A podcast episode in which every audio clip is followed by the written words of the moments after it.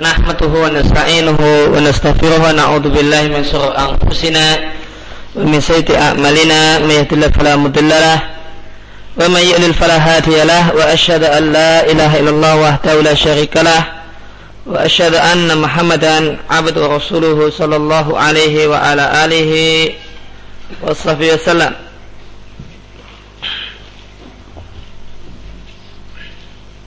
أما بعد فإن أصدق الحديث كتاب الله وخير الحديث هدي محمد صلى الله عليه وسلم وشر الأمور محدثاتها فإن كل محدثة بدعة وكل بدعة ضلالة وكل ضلالة في النار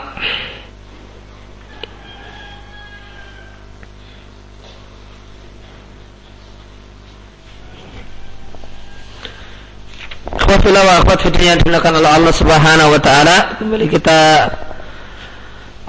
lanjutkan kajian majelis syahr Ramadan dengan kita masuk pada majelis berikutnya.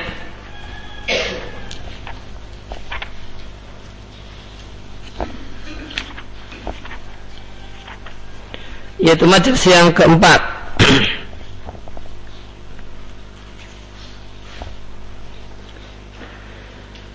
Kalau mu'alif rahimahullah ta'ala Al-majlis surafi fi hukmi qiyam Ramadan tentang hukum qiyam Ramadan.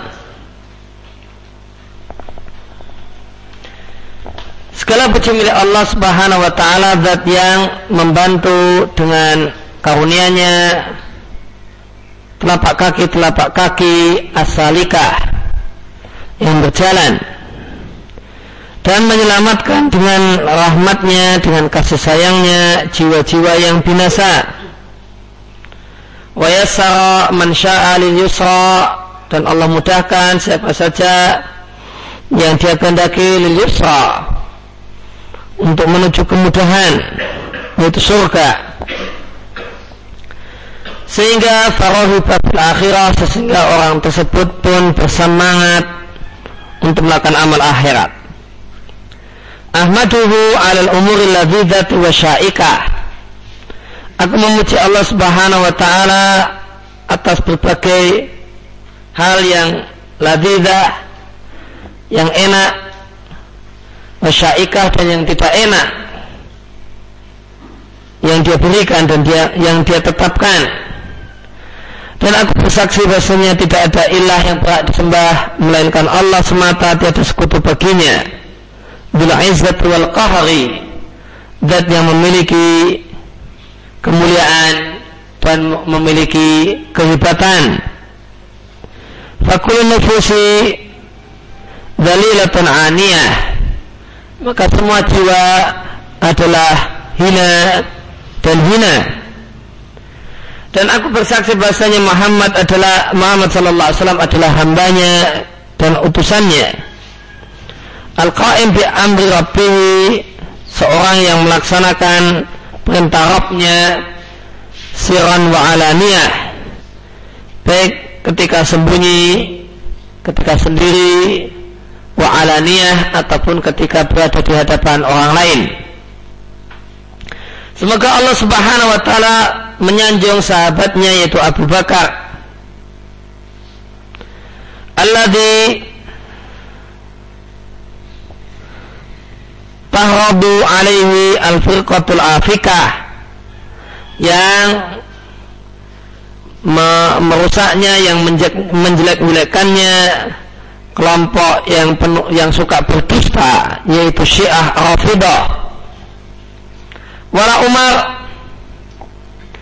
Dan demikian juga semoga Allah menyanjung Umar. Allah di nafsuhu li malikah seorang yang memiliki dirinya sendiri. Demikian juga untuk Utsman. Munfikul amwalil mutakafirah. Seorang yang membelanjakan harta yang banyak di jalan Allah. Wa aliin dan demikian juga Ali radhiallahu anhu.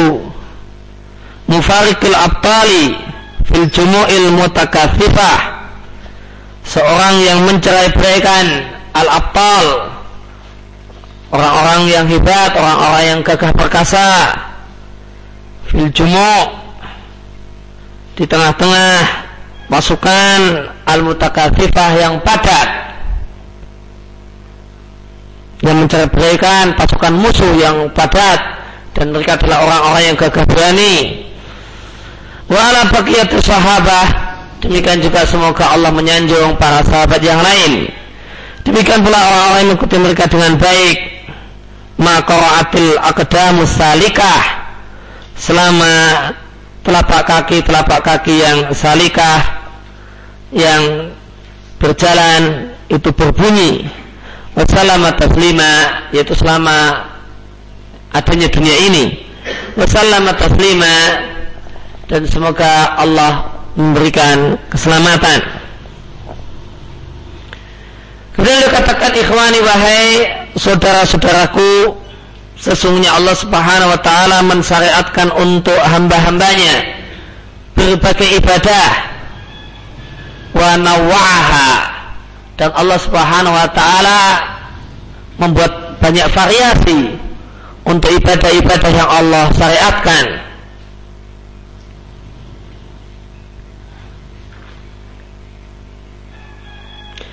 Apa tujuannya Allah memberikan variasi dalam ibadah? Ada sholat, ada puasa, ada zakat. Apa faedah dan apa hikmah? Kenapa ibadah itu macam-macam? maka beliau sebutkan liya'khudhu min kulli naw'in minha binasib hikmah yang pertama adalah supaya mereka para hamba-hamba Allah Subhanahu wa taala mengambil nasib bagian dari masing-masing jenis-jenis ibadah tersebut. Yang kedua, li'alla yamilu minan naw'il wahid. Supaya mereka tidak bosan dengan jenis yang sama. Akhirnya mereka meninggalkan amal Faishqa sehingga celakalah salah satu dari mereka Wakhibu dan merugi Maka beliau sebutkan Manfaat kenapa ibadah itu beraneka ragam Ada berupa ibadah badan Ada berupa ibadah harta Dan yang lainnya maka manfaatnya adalah supaya orang tidak bosan. Hikmahnya hikmahnya adalah supaya orang tidak jemu karena ibadahnya monoton, cuma itu terus. Maka jika ibadah itu cuma jenisnya satu, maka akhirnya akan monoton dan e, fitrah manusia dan tabiat manusia itu suka monoton jika hanya menjumpai satu hal saja. Kemudian yang kedua dia sampaikan hikmahnya adalah supaya orang supaya mereka mengambil bagian dari ibadah dari jenis-jenis yang ada. Supaya mereka mereka bisa beribadah dengan badannya hartanya pun juga bisa digunakan untuk beribadah.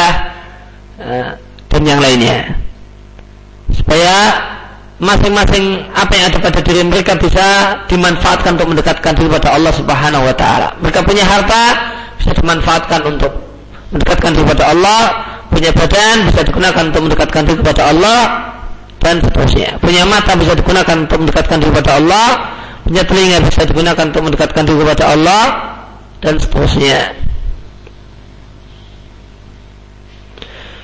Kemudian Allah jadikan di antara ibadah tersebut ada yang faraid, ada yang wajib. Yang tidak boleh anak sufiha dikurangi. Kemudian walal ikhlal tidak pula boleh cacat dalam melaksanakannya, harus utuh, harus sempurna supaya sah. Jika tidak maka wajib diulangi. Kemudian ada ibadah yang statusnya nawafil, statusnya tambahan, statusnya sunnah. Ya, sunnah ibadah sunnah disebut nawafil jamaah dari nafilah yang artinya tambahan. Kenapa disebut apa apa maknanya? Kenapa disebut nafilah? Maknanya bahasanya ibadah ini baru ada nilai dan fungsinya setelah yang wajib dilaksanakan. Karena tidak ada tambahan kecuali setelah pokok tidak ada tambahan kecuali pokok. Kalau pokoknya tidak ada, kemudian ada tambahan, itu itu tidak benar. Yang namanya tambahan setelah pokoknya ada, yang namanya nafil, yang namanya tambahan itu setelah asalnya setelah pokoknya ada. Artinya tidaklah orang itu melaksanakan amal sunnah setelah wajibnya dibereskan. Maka ada amal yang nafilah yang sunnah. Yang dengan ini maka akan terwujudlah ziyadatul taqarrub. Akan terdapat tambahan takarub mendekatkan diri kepada Allah Subhanahu wa taala. Akan semakin mendekatkan diri seseorang kepada Allah Subhanahu wa taala wa ikmal dan ada tambahan kesempurnaan. Sehingga semakin sempurna ibadahnya kepada Allah Subhanahu wa taala di antara hal tersebut di antara contoh ibadah adalah salat maka Allah subhanahu wa ta'ala wajibkan sholat untuk hamba-hambanya sebanyak lima sholat dalam sehari semalam. Khomsan fil fi'li secara realitanya itu cuma lima kali. Namun khomsin fil mizan akan tetapi lima puluh dalam timbangan di Allah Subhanahu wa taala. Bukan karena al-hasanatu bi asri amsalihah, bukan karena amal kebajikan itu dilipat gandakan 10 kali namun karena Allah Subhanahu wa taala menetapkan pada saat Mi'raj bahasanya Allah wajibkan 50 kali kemudian Allah ringankan menjadi 5 kali namun Allah tetapkan 5 kali tersebut tetap 50 nilainya dan Allah Subhanahu wa taala nadaba menganjurkan untuk ziyadati tatawa untuk menambah amal sunnah. Minas salawat berupa salat dalam rangka menyempurnakan amal-amal wajib tersebut. Dan untuk menambahkan fil kuba ilaihi. Dan menambahkan dan supaya semakin dekat ilahi kepada Allah Subhanahu wa taala. Di antara amal nafilah, amal tambahan berupa salat yang Allah anjurkan adalah salat yang disebut dengan salat rawatib yaitu salat yang atabiah mengikuti salat-salat yang wajib. Apa saja salat rawatib? Kata beliau salat rawatib adalah dua rakaat sebelum salat subuh empat rakaat sebelum duhur dua rakaat setelah duhur dua rakaat setelah maghrib dan dua rakaat setelah isya.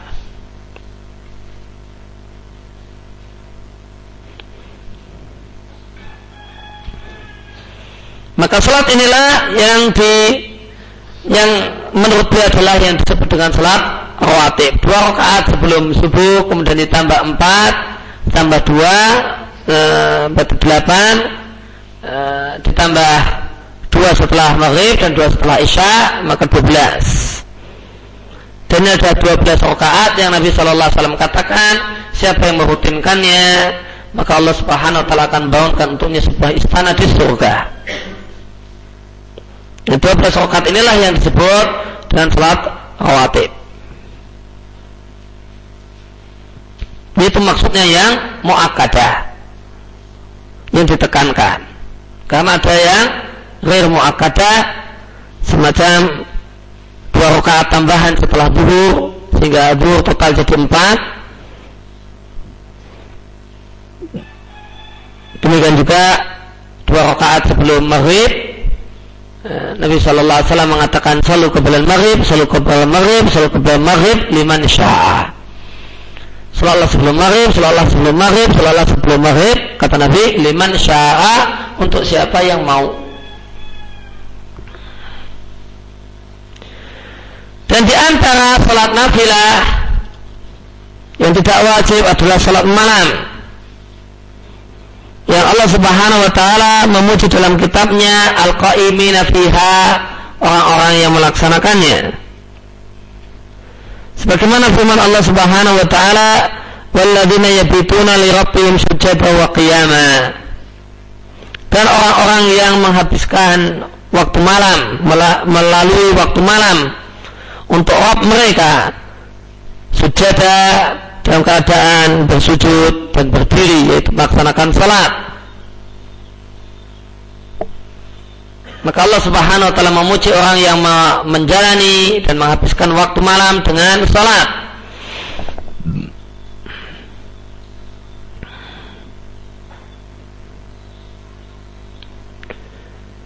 Kemudian demikian juga firman Allah Subhanahu wa taala tatajafa junubuhum. Lambung-lambung mereka itu jauh anil madaji'i dari tempat tidur. Artinya mereka adalah orang-orang yang meninggalkan tempat tidur. Yada'una rabbahum khawfa wa tama'a. Kenapa mereka melakukan kegiatan apa yang mereka lakukan dengan meninggalkan tempat tidur? Mereka berdoa, mereka beribadah kepada Rabb mereka khaufan wa tama'a karena rasa takut dan rasa harap wa mimma razaqnahum yunfikun dan di antara rezeki sebagian rezeki yang kami berikan kepada mereka mereka belanjakan. Fala ta'lamu nafsun ma min ayun. Maka tidak ada, tidaklah mengetahui satupun jiwa min qurrati ayun tentang kenikmatan yang menyejukkan hati yang disembunyikan untuk mereka yaitu kenikmatan surga jazaan bima kanu ya'malun disebabkan atau sebagai balasan terhadap amal yang mereka lakukan. Jadi dijelaskan oleh sebagian ahli tafsir bahwa makna tata jafa junubum anil mabaji'i adalah melaksanakan sholat malam. Dan Allah Subhanahu wa taala memuji orang yang beribadah kepada Allah Subhanahu wa taala dengan rasa takut dan rasa harap, khaufan wa tama'a dengan rasa takut dan rasa harap maka hal ini menunjukkan tidak benarnya akidah sufia yang berkeyakinan bahasanya ibadah yang benar adalah ibadah tanpa rasa harap dan e, rasa takut namun semata-mata rasa cinta kepada Allah. Bahkan kita katakan yang benar adalah tiga-tiganya. Beribadah kepada Allah subhanahu wa ta'ala adalah dengan rasa cinta rasa takut dan rasa harap. Bagaimanakah dikatakan beribadah kepada Allah dengan rasa takut dan harap adalah salah? Padahal Allah Subhanahu wa taala memuji orang-orang yang beribadah kepadanya dengan rasa harap dan rasa takut. Yata'una rabbahum khaufau wa tama'a. Mereka adalah orang-orang yang beribadah kepada Rabb mereka dengan rasa takut dan rasa harap.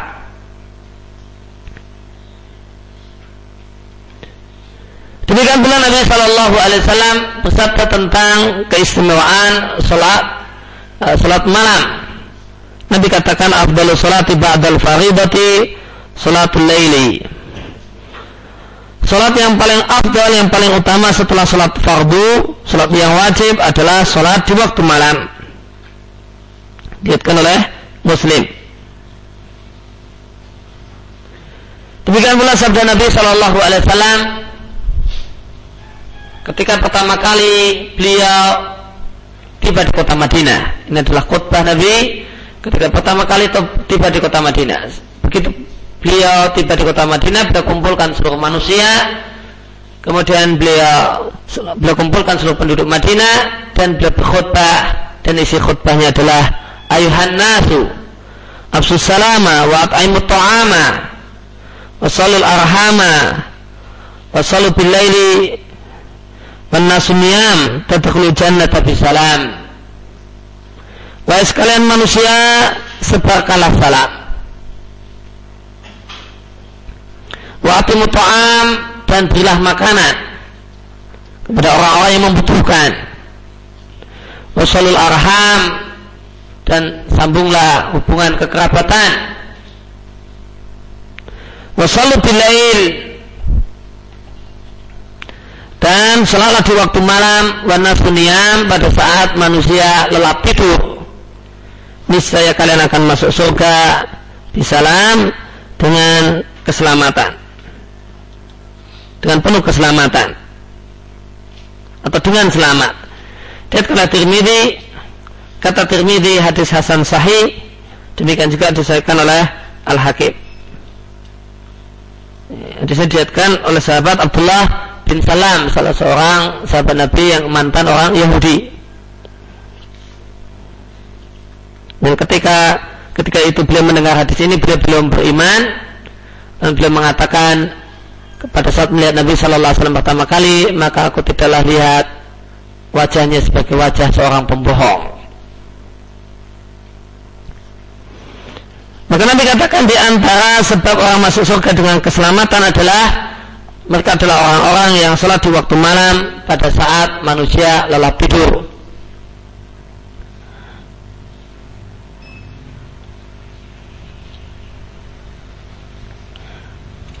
Makanya amal-amal istimewa yang Nabi sampaikan pada saat beliau pertama kali tiba di kota Madinah, yang pertama adalah menyebarkan salam. Artinya salam itu disemarakkan sehingga di mana-mana terdengarlah ucapan salam. Maka salam itu bukan hanya kepada orang yang dikenal, orang yang tidak dikenal pun ketika diketahui ada seorang muslim, maka diperintahkan untuk mengucapkan salam kepadanya. Kemudian amal yang kedua yang Nabi sebutkan adalah it'amu ta'am, memberi makanan, memberikan makanan. Dan memberikan makanan yang paling istimewa yang termasuk yang paling istimewa di bulan Ramadan adalah dengan memberi iftar dengan memberi buka untuk orang-orang yang berpuasa. Dan lebih katakan orang yang berikan buka untuk orang yang berpuasa maka dia akan mendapatkan pahala sebagaimana pahala orang yang berpuasa tersebut tanpa mengurangi pahala orang yang berpuasa tersebut sedikit pun maka ini adalah ibadah dalam bentuk itamu ta'am yang termasuk yang paling istimewa di bulan ini Wasulul arham kemudian menyambung hubungan kekerabatan.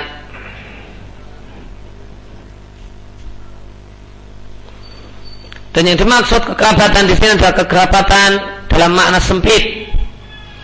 Karena kekerabatan ada dua macam sebagaimana dikatakan oleh Al-Qurtubi dinukil oleh Ibnu Hajar di Fathul Bari Biasanya kekerabatan itu ada dua macam ada kekerabatan dengan makna luas dan kekerabatan dengan makna sempit Kekerabatan dengan makna luas adalah kekerabatan karena din, kekerabatan karena Islam, kekerabatan karena iman.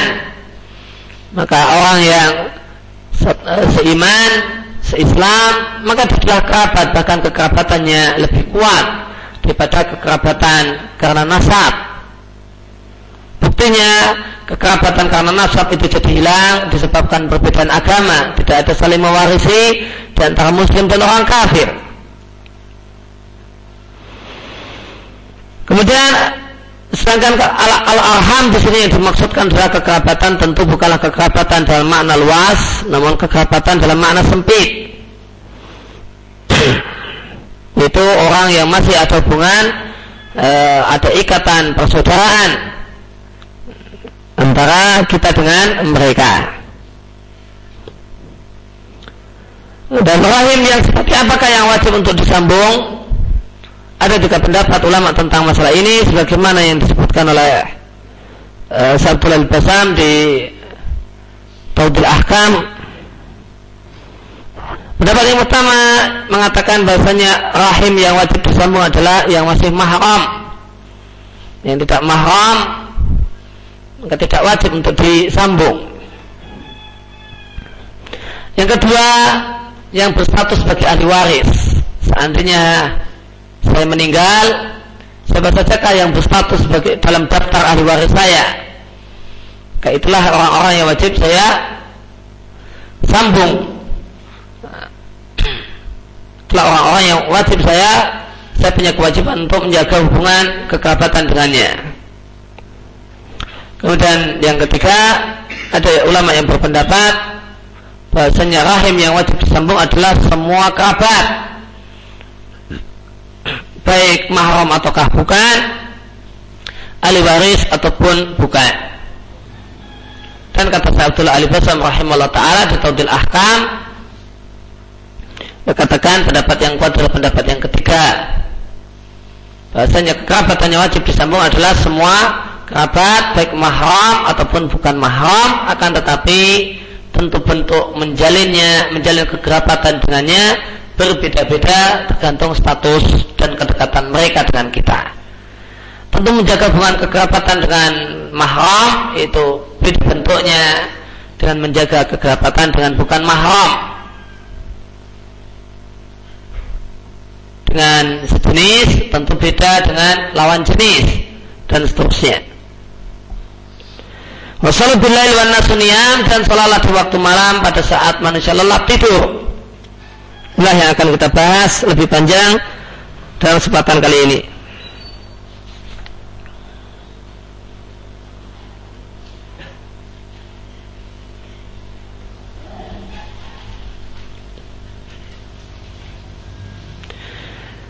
Kemudian beliau katakan wa min laili al witru. Dan di antara salat malam di antara salat malam adalah salat witir. Aqaluhu rakaatun wa aktsaruhu ihda asrata rakaatan. Salat witir ini eh, paling sedikit adalah satu rakaat dan maksimalnya adalah 11 rakaat.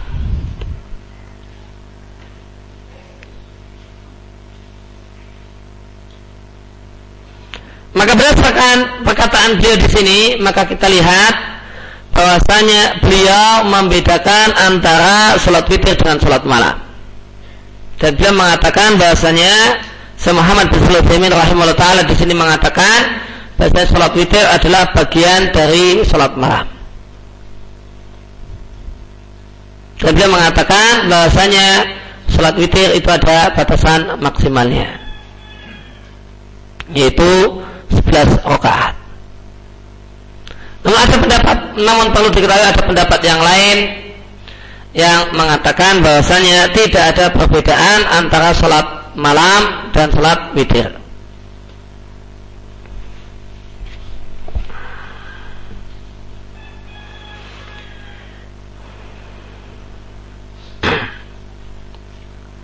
Di antara yang berpendapat demikian adalah seorang ulama besar di masa silam Ishaq bin Rahuya. Beliau mengatakan makna maruya anna nabi sallallahu alaihi wasallam kana yutiru bi salasa asrata qal innama ma'nahu annahu kana yusalli min al-laili thalatha raqatan thalatha asrata raqatan ma'al witri. Kata Ishaq bin Rahuya sebagaimana dinukil oleh Tirmidzi di sunannya di Jami' Tirmidzi beliau katakan yang dimaksud dengan hadis-hadis yang mengatakan bahasanya Nabi Shallallahu Alaihi Wasallam berwitir sebanyak 13 rakaat kata beliau maknanya adalah Nabi Shallallahu Alaihi Wasallam salat di waktu malam sebanyak 13 rakaat dan itu ma'al witri bersama witir. Fanusibat salatul laili ilal witri lalu karena diakhiri dengan witir maka disebutlah salat malam tersebut dengan nama witir.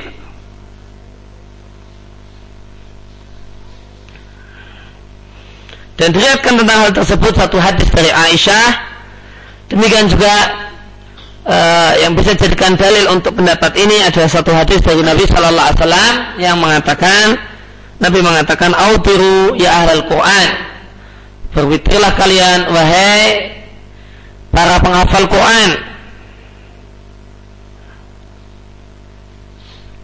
Yang Nabi maksudkan dengan berwitirlah wahai para penghafal Quran adalah Qiyamulail.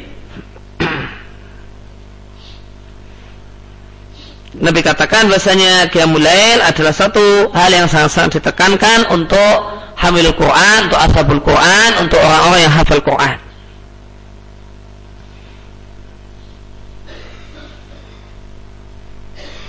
Dan pendapat ini dikomentar oleh uh, Muhammad Basmol dikatakan dan pendapat yang didukung oleh banyak dalil menunjukkan bahasanya qiyamul lail dan witir adalah salatun wahidah adalah salat yang sama. Wa yu'abbar anha bisyaf'i wal witri namun uh, diungkapkan kadang dengan menyebutkan bilangannya yang genap dan terkadang dengan uh, menyebut bilangannya yang ganjil Maka ada pendapat yang lain yang mengatakan bahwa tidak ada perbedaan antara qiyamul lail dan salat witir. Kenapa nah, kenapa salat lail itu disebut witir? Dalam sebagian hadis dikarenakan sholat tersebut diakhiri dengan witir maka dinisbatkan kepada yang terakhir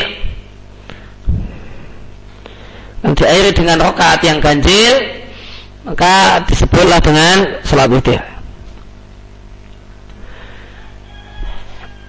kemudian dikatakan boleh berwitir dengan satu rokaat mufrodah yang sendirian cuma satu rokaat toktil nah, boleh dengan dasar sabda Nabi sallallahu alaihi wasallam, "Man ahabba ayutira wahidatin falyaf'al." Siapa yang ingin berwitir cuma dengan satu rakaat, maka silahkan. Dia akan Abu Dawud dan Nasai dari Abu Ayyad Al-Ansari dan hadisnya sahih. Demikian pula jika mau berwitir dengan tiga rakaat juga dibolehkan sebagaimana sabda Nabi sallallahu alaihi wasallam man ahabba ayutira salasin falyaf'al Barang siapa yang ingin berwitir cuma dengan tiga rakaat maka silahkan. Diatkan oleh Abu Dawud dan Nasai.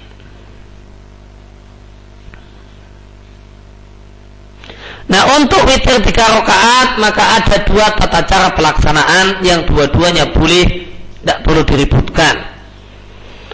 Yang pertama jika dia mau sahodah dia lakukan sekaligus bisalamin wahid sekaligus tiga rakaat cuma dengan satu salam maka hukumnya boleh dalilnya diatkan oleh Tuhawi bahasanya Umar bin Khattab radhiallahu anhu autara bi thalathi rakaatin Umar bin Khattab berwitir dengan tiga rakaat lam yusallim ila fi akhirihinna dan beliau tidaklah mengucapkan salam kecuali di rakaat yang terakhir. Sanadnya kuat disebutkan oleh Najah di Fatul Bari. Nah ini dari perbuatan Umar. Demikian juga ada dari perbuatan Nabi Shallallahu Alaihi Wasallam Nabi berwitir tiga rakaat sekaligus dengan dan mengucapkan salam di terakhirnya.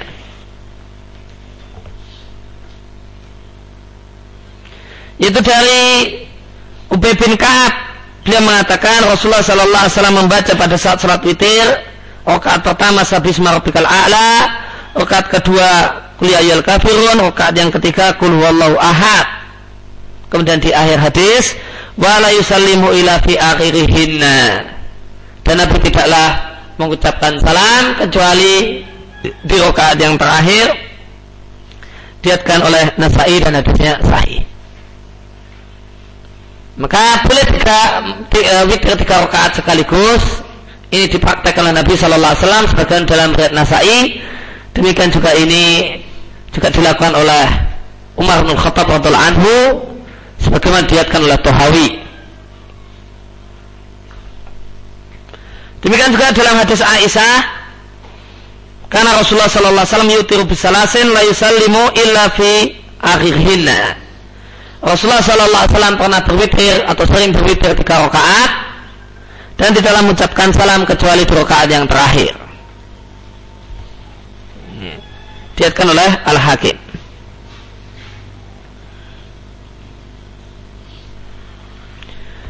Ini cara yang pertama, tiga rakaat sekaligus. Cara yang kedua, wain ahabah dan jika mau maka boleh sholat dua rakaat wassalama kemudian salam kemudian sholat rakaat yang ketiga dalilnya diatkan oleh Bukhari dari sahabat Abdullah bin Umar radhiallahu anhuma annahu kana yusallimu baina raq'ataini wa raq'ati fil witri hatta ya'mura ba'di hajatihi Nabi sallallahu alaihi wasallam uh, Ibnu Umar mut, karena yusallim Ibnu Umar itu mengucapkan salam di antara dua rakaat dengan rakaat yang ketiga dalam sholat witir. Dan ketika beliau mengucapkan salam sebelum melaksanakan sholat uh, rakaat yang ketiga, beliau sempat-sempatnya ya'mur bi ba'di hajatihi memerintahkan kepada salah satu anggota keluarganya untuk mengambilkan apa yang beliau inginkan. Ya, diatkan oleh hadisnya tentu saja diatkan oleh Bukhari. Dan di Bukhari dinyatakan bahasanya Ibnu Umar mengatakan aku melihat Nabi Shallallahu Alaihi Wasallam melakukan semacam ini. Maka ini adalah perbuatan Ibnu Umar, demikian juga perbuatan Nabi Shallallahu Alaihi Wasallam. Karena Ibnu Umar memberikan persaksian bahwasanya beliau melihat Rasulullah Shallallahu Alaihi Wasallam melakukan hal seperti itu. Maka witir tiga rakaat itu ada dua cara. Mau tiga sekaligus tanpa tahiyat awal supaya tidak serupa dengan salat maghrib maka boleh dua rakaat kemudian salam kemudian tambah satu rakaat lagi kemudian salam itu juga boleh dua-duanya boleh tidak perlu diributkan. Semuanya hak semuanya benar. Yang salah itu yang menyalahkan. Karena jika satu ikhtilaf itu adalah ikhtilaf tanawu ya, jika satu perbedaan itu adalah perbedaan tanawu perbedaan variatif yang semuanya ada dari Nabi Shallallahu Alaihi Wasallam, sahih dari Nabi Shallallahu Alaihi Wasallam, maka yang benar adalah semuanya benar.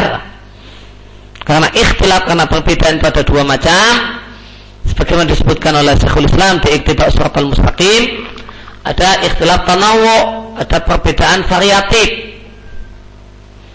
Nah, artinya semuanya Nabi lakukan, semacam bacaan-bacaan iftitah, bacaan-bacaan adzan, bacaan-bacaan solawat, bacaan-bacaan tasyahud. Demikian juga ini tata cara pelaksanaan sholat witir tiga rakaat. Maka ini perbedaannya adalah perbedaan variatif. Perbedaan variatif semuanya benar. Siapa yang melakukannya, melakukan ini benar, melakukan itu benar. Nah, yang yang yang mencela malah itu yang salah. Nah, siapa yang mencela salah satu dari keduanya, maka dialah yang keliru karena itu benar dan ini benar. Yang kedua ada perbedaan namanya perbedaan tanakot atau tabat, perbedaan kontradiktif. Satu perkara yang ulama berselisih pendapat tentangnya, satu mengatakan hukumnya wajib, satu lagi mengatakan hukumnya haram. Semisal sholat witir terdapat khilaf antara Hanafiyah dengan Jumhur. Jumhur Hanafiyah mengatakan sholat witir itu hukumnya fardu ain. Sedangkan jumhur ulama mengatakan salat witir itu hukumnya tidak wajib namun sunnah muakkadah. Makanya ikhtilafnya adalah ikhtilaf tabat, ikhtilaf tanakut. Maka dalam ikhtilaf tabat atau ikhtilaf tanakut atau perbedaan kontradiktif maka yang benar satu. Maka perlu dipilih ditimbang dalil-dalilnya yang ada manakah yang lebih mendekati kebenaran dan itulah insya Allah yang benar tanpa mengingkari kalau boleh jadi ada pendapat yang lain yang juga benar jika memang dalilnya jika memang perbedaan dalam masalah ini adalah perbedaan yang muktabar lau hadun minan nadar yang memiliki dalil-dalil yang bisa uh, diterima kemudian boleh juga berwitir dengan lima rakaat dengan dilaksanakan sekaligus namun tidaklah duduk dan tidaklah mengucapkan salam kecuali di rakaat yang terakhir. Ini tasahudnya cuma sekali di rakaat yang kelima. Dalilnya sabda Nabi Shallallahu Alaihi Wasallam, "Man ahabba ayuti rabbi khamsin falyaf'al." Siapa yang ingin sholat witir sebanyak lima rakaat, silahkan dikerjakan. Dia telah Abu dan Nasai.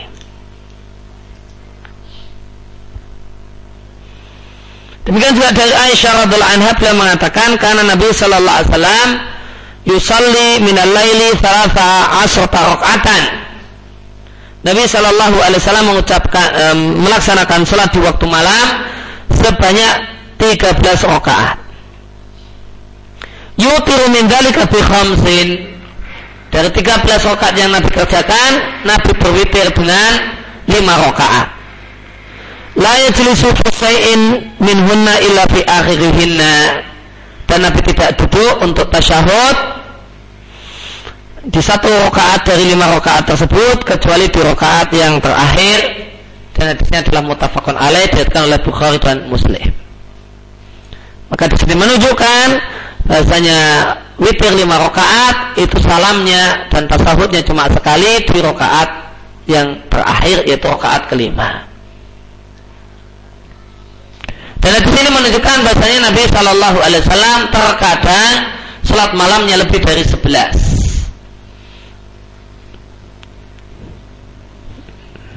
Karena Aisyah radhiallahu anha sendiri mengatakan Nabi salat malam 13 rakaat.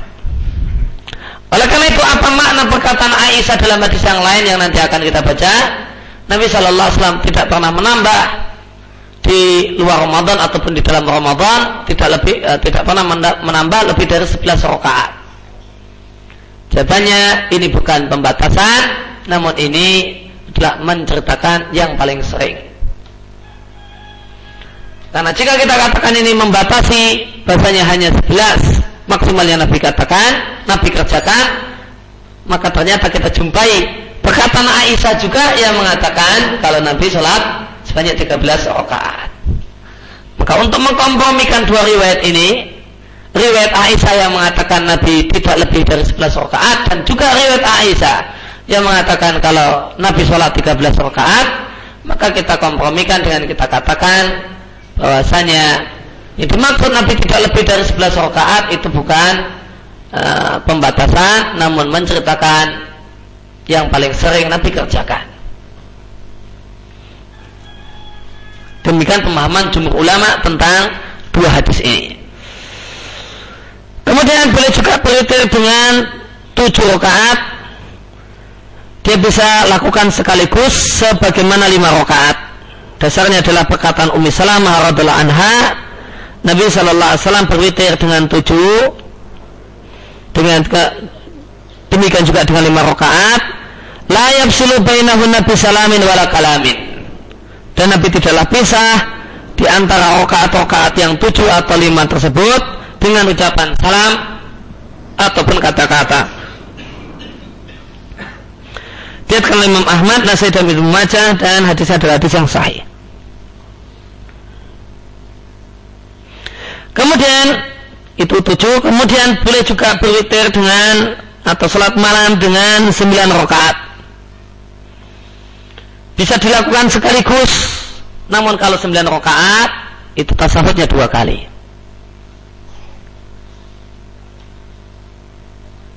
Kalau tadi uh, witir satu rakaat, tasawufnya sekali, tiga rakaat sekali, ya, lima rakaat juga sekali, tujuh rakaat juga sekali. Namun kalau sembilan rakaat, tasawufnya dua kali. Maka dari satu sampai uh, sampai tujuh itu rakaat tasawufnya sekali. Untuk sembilan rakaat tasawufnya dua kali.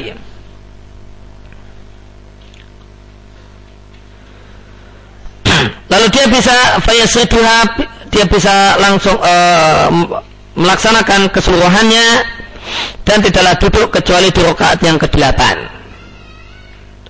Apa yang dilakukan di ketika duduk di rakaat yang ke-8? Maka dia membaca tasyahud dan berdoa, kemudian berdiri menuju rakaat ke-9. Pada saat duduk pada rakaat ke-8 ini layu salim tidak mengucapkan salam. Ini cuma duduk dan dilanjutkan berdiri. Fayusali taksi atau kemudian mengerjakan rakaat yang ke-9 dan pada saat telah rakaat 9 maka duduk bertasyahud dan berdoa kemudian mengucapkan salam. Dasarnya adalah hadis Aisyah radhiallahu anha tentang salat witirnya Rasulullah sallallahu alaihi wasallam. Aisyah mengatakan, "Kana yusallitis arakaatin." Nabi sallallahu alaihi wasallam salat sebanyak 9 rakaat. Nabi tidaklah duduk di 9 rakaat tersebut kecuali di rakaat yang ke-8. Apa yang Nabi lakukan pada saat duduk di rakaat ke-8? Fayadhkurullaha wa yahmaduhu wa yada'u. Nabi mengingat Allah, memuji Allah dan berdoa. Kemudian Nabi bangkit menuju rakaat ke-9, Nabi tidak mengucapkan salam ketika duduk di rakaat 8 tadi. Thumma yakumu kemudian Nabi berdiri. Lalu Nabi salat mengerjakan rakaat yang ke-9 setelah itu thumma yakaudu kemudian Nabi duduk mengingat Allah dan memuji Allah dan berdoa. Kemudian mengucapkan salam yusalimu tasliman yusmi'una. Dan Nabi Shallallahu mengucapkan salam yang Nabi perdengarkan kepada kami. Istrinya pun agak keras sehingga istrinya uh, dengar ucapan salam tersebut. Lihatkanlah Ahmad dan Muslim. Maka di sini menunjukkan tata cara sholat malam sembilan rakaat. Yaitu sekaligus yaitu ada dua tasahud. Tasahudnya di rakaat delapan dan rakaat sembilan. Maka ada tasahud awal dan ada tasahud akhir. Dan hadis ini dalil yang sahih karena dikatakan oleh Muslim. Bolehnya berdoa di tasahud awal. Bolehnya doa dalam tasahud awal.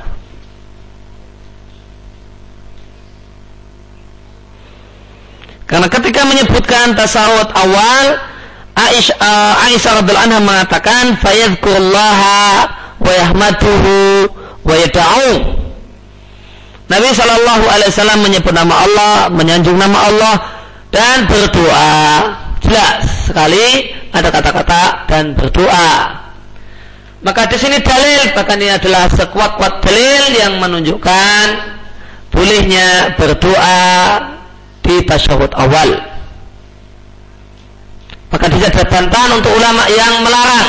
Ada sebagian ulama yang melarang doa di tasyahud awal. Bahkan kita katakan yang benar boleh berdoa di tasyahud awal. Maka di antara tempat berdoa adalah di tasyahud awal. Jika saya mengatakan, itu kan tentang sholat malam. Maka jawabannya adalah kembali kepada kaidah matsabata fil nafli sabata fil fardi wa matsabata fil fardi sabata fil nafli ila bidalil. Rasanya apa yang berlaku untuk sholat sunnah itu berlaku untuk sholat wajib. Dan apa yang berlaku untuk sholat wajib itu berlaku untuk sholat sunnah. Kecuali ada dalil yang membedakannya. Maka bolehkah berdoa di pasal awal di sholat wajib? Jawabannya boleh berdasarkan hadis ini.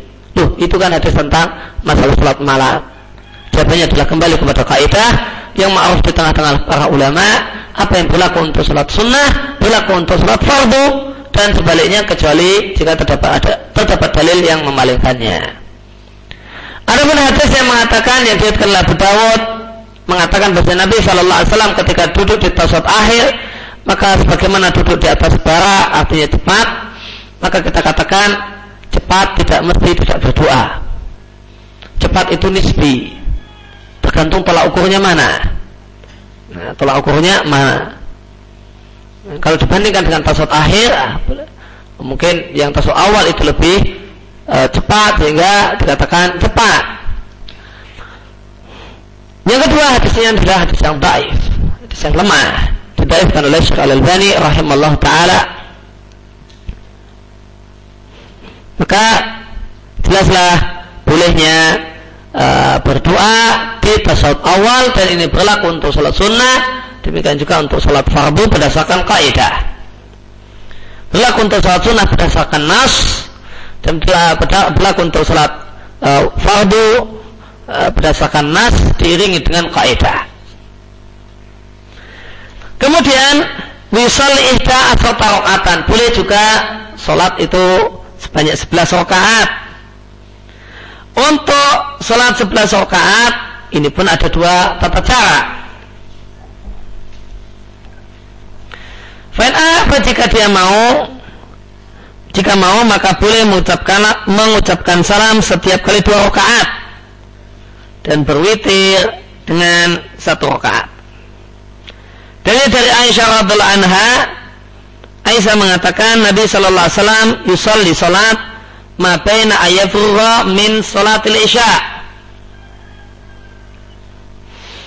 Nabi sallallahu alaihi wasallam mengerjakan salat malam antara sejak selesai salat isya ilal fajri sampai salat subuh. Ihda asrata rakaatan sebanyak 11 rakaat. Yusalimu baina kulli ini mengucapkan salam setiap kali dapat dua rakaat. Wa yutiru biwahidatin dan witirnya adalah satu rakaat. Hadisnya diatkan oleh al-jamaah yaitu tujuh imam hadis ila termidi kecuali termidi.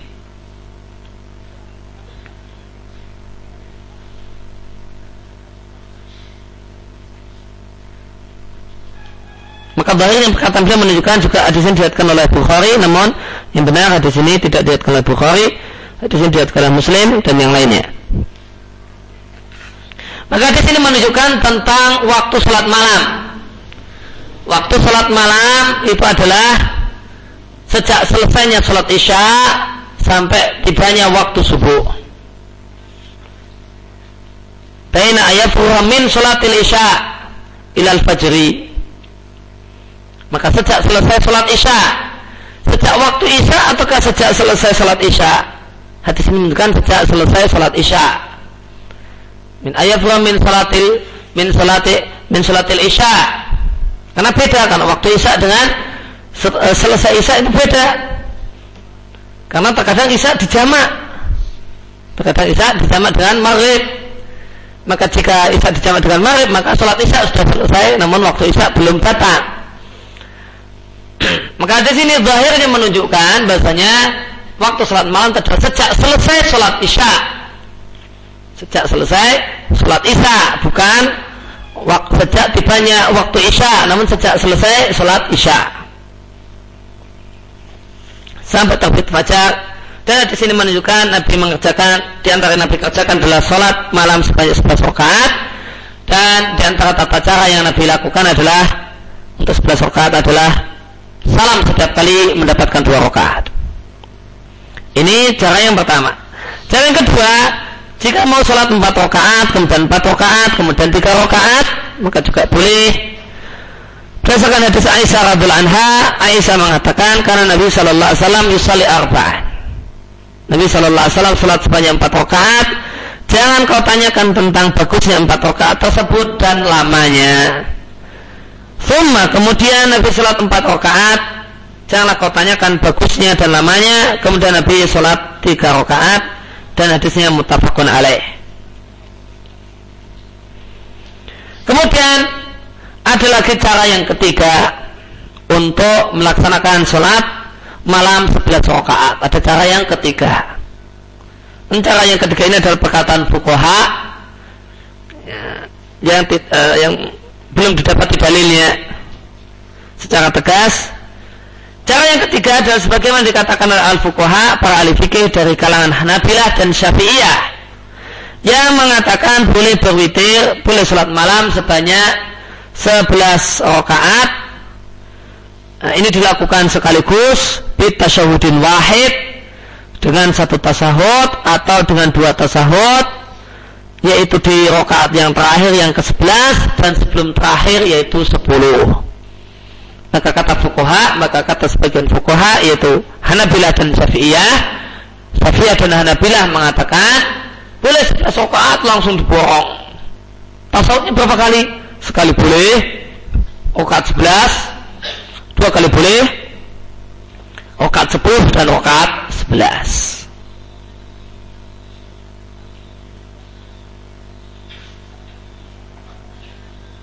dan jelas mengikuti apa yang dipraktekkan oleh Nabi Shallallahu Alaihi Wasallam itu aula itu yang lebih baik wa dan telah yang lebih mulia.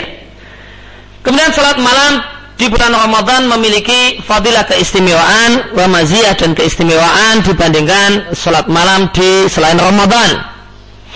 Karena sabda Nabi Shallallahu Alaihi Wasallam barang siapa yang koma Ramadana sholat di bulan Ramadan karena iman dan mengharap pahala maka diampunkan untuknya dosa-dosa yang telah lewat. Mutafakun alaih. Yaitu maksudnya adalah dosa-dosa kecil.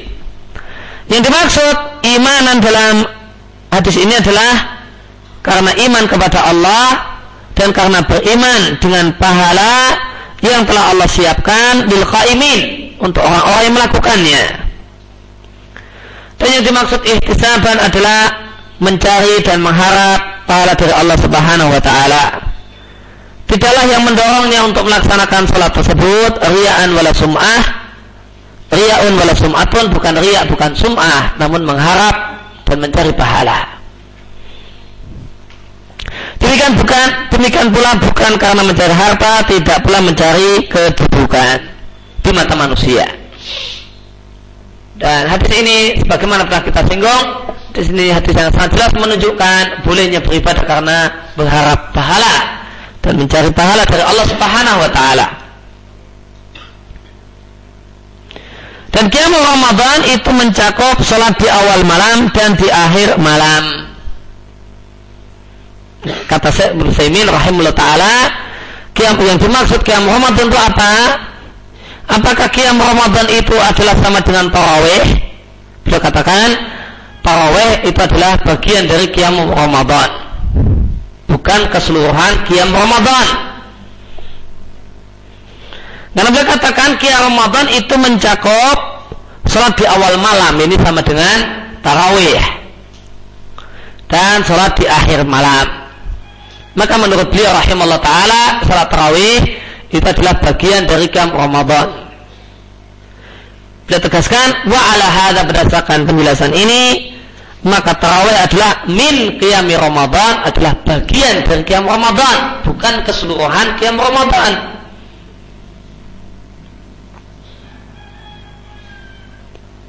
Maka qiyam Ramadan adalah salat waktu malam di bulan-bulan Ramadan Rawah dan sholat-sholat setelahnya. Ramadan, orang sholat setelahnya, maka itu termasuk kiam Ramadan. Demikian penjelasan beliau di sini. Oh, ada pendapat lain tentang masalah ini, yaitu ada ulama ya juga yang menjelaskan bahasanya taraweh itu sama dengan kiam Ramadan. Kiam Ramadan sama dengan taraweh. Bahkan adalah pendapat Ibnu Taimin di fatwa beliau yang lain. Maka nampaknya beliau punya beberapa pendapat masalah ini.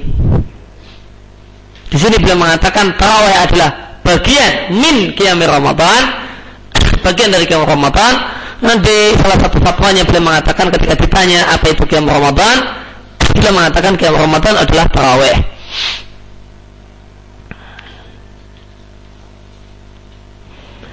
Fayam bagi maka sepatutnya kita bersemangat untuk mengerjakannya wal i'tina dan perhatian dengannya dan berharap pahala dan pahala dari Allah karena mengerjakannya. Dan tidaklah kiam Ramadan itu kecuali beberapa malam yang bisa dihitung yang akan yang tahizuha yang akan dimanfaatkan oleh seorang mukmin yang berakal sebelum hilangnya kesempatan tersebut. Kenapa salat ini disebut taraweh? Salat ini disebut taraweh karena manusia masa silam kami dulu mereka sangat memanjangkan sholat ini oleh karena itu setiap kali mereka selesai sholat empat rakaat mereka istirahat sebentar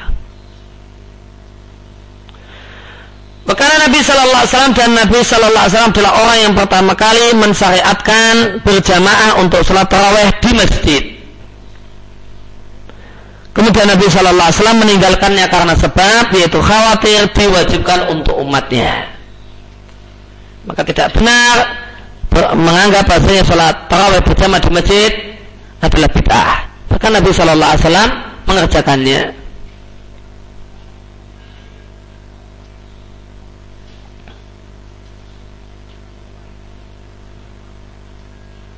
Dan tidak benar mengatakan bahasanya sholat tarawih berjamaah di masjid itu bukan sunnah Nabi namun sunnah Umar.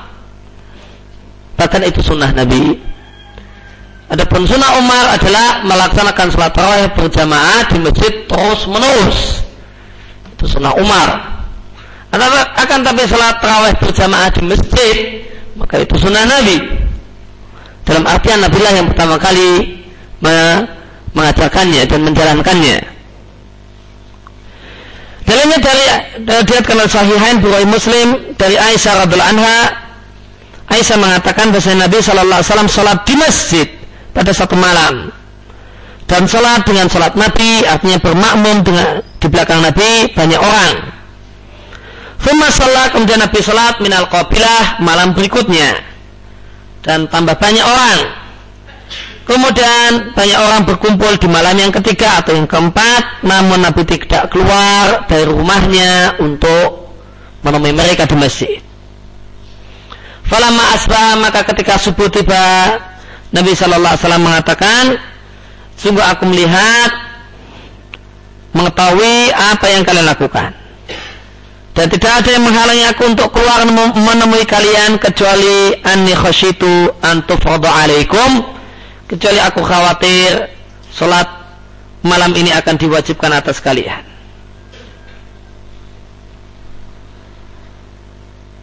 Kal kata Pawi wadali kafir Ramadan dan itu terjadi di bulan Ramadan.